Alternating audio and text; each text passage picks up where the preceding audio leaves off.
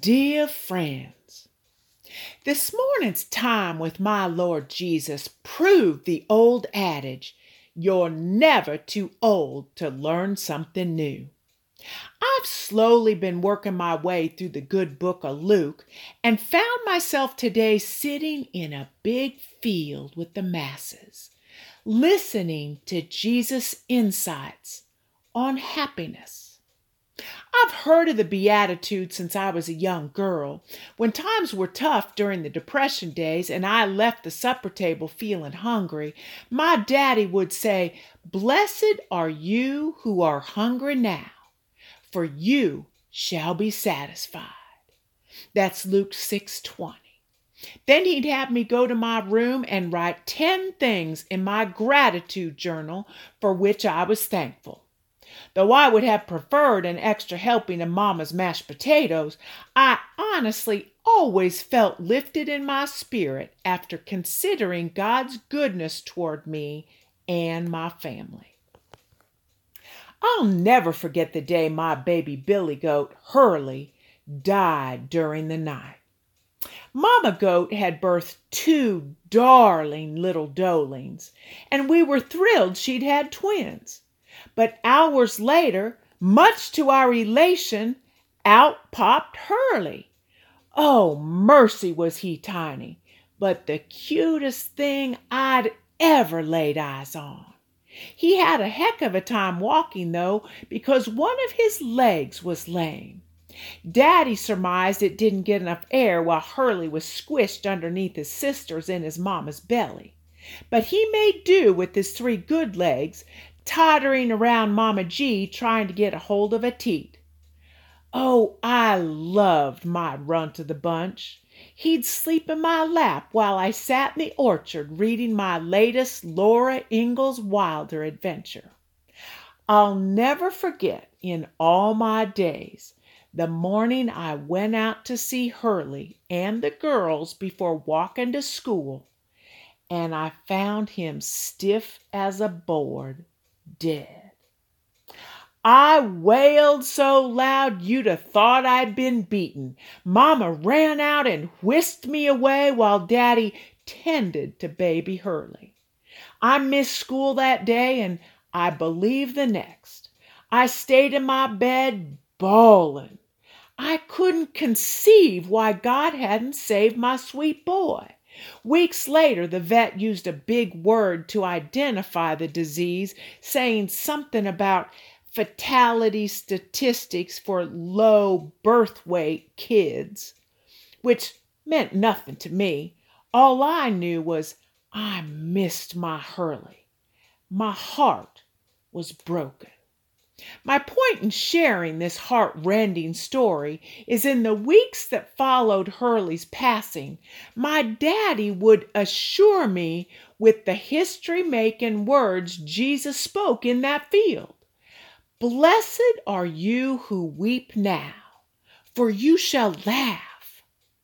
Future blessings are tough for a broken-hearted child to grasp, but from the vantage of advanced years, I can confirm Jesus' words were true. I've loved and laughed much since I lost Hurley, though remembering his sweet spirit still brings a tear. I also clearly remember from those painful days that I tucked closely under my Savior's wing, grieving over my goat. Jesus was my comfort, my place of peace, and has always been in times of trouble.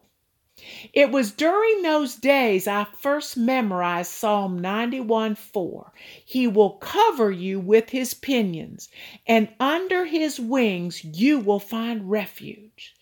His faithfulness is a shield and a buckler. It was that very verse that gave me my first acquaintance with what is now one of my favorite words, buckler. The thesaurus is rife with synonyms.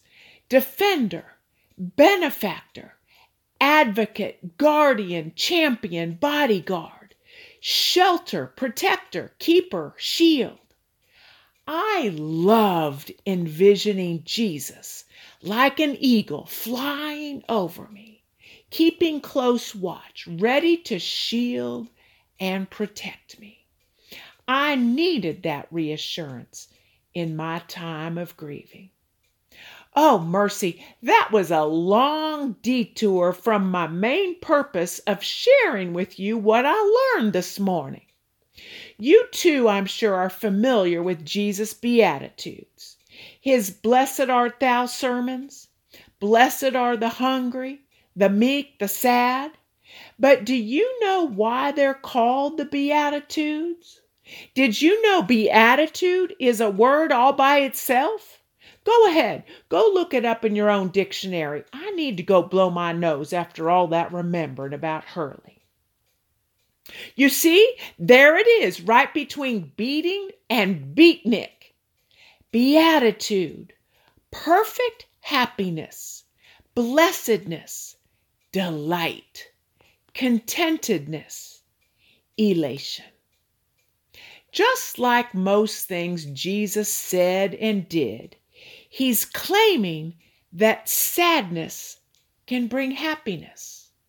Hunger conjures filling. When you are weak, then you are strong. Seems upside down, doesn't it? I believe it all comes down to reliance on the Lord, regardless of your heartache or pain. I sure found that to be true with losing Hurley. Oh dear, that heartache was a hard time. But truly it taught me to cast my cares on my Father. While I lied in my bed, I cried out to Jesus, Jesus, my heart hurts so bad I think I'll die. Why didn't you heal Hurley? Is he in heaven with you? Is his leg mended? Are there other kids for him to scamper with now that he has four good legs? I knew my Lord loved me, so he must love Hurley too. Thinking about him prancing around made my heart happy. So eventually, it took some time, I released Hurley into the arms of Jesus. What is your source of happiness? Is it faithful or fickle? Are there circumstances that steal your joy?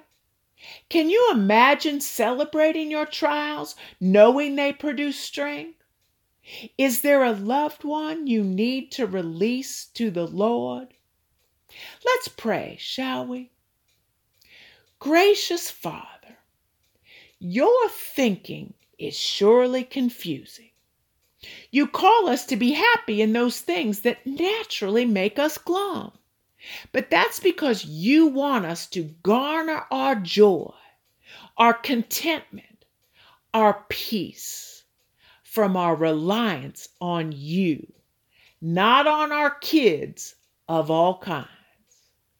Help us to make your beatitudes, blessings, our delight.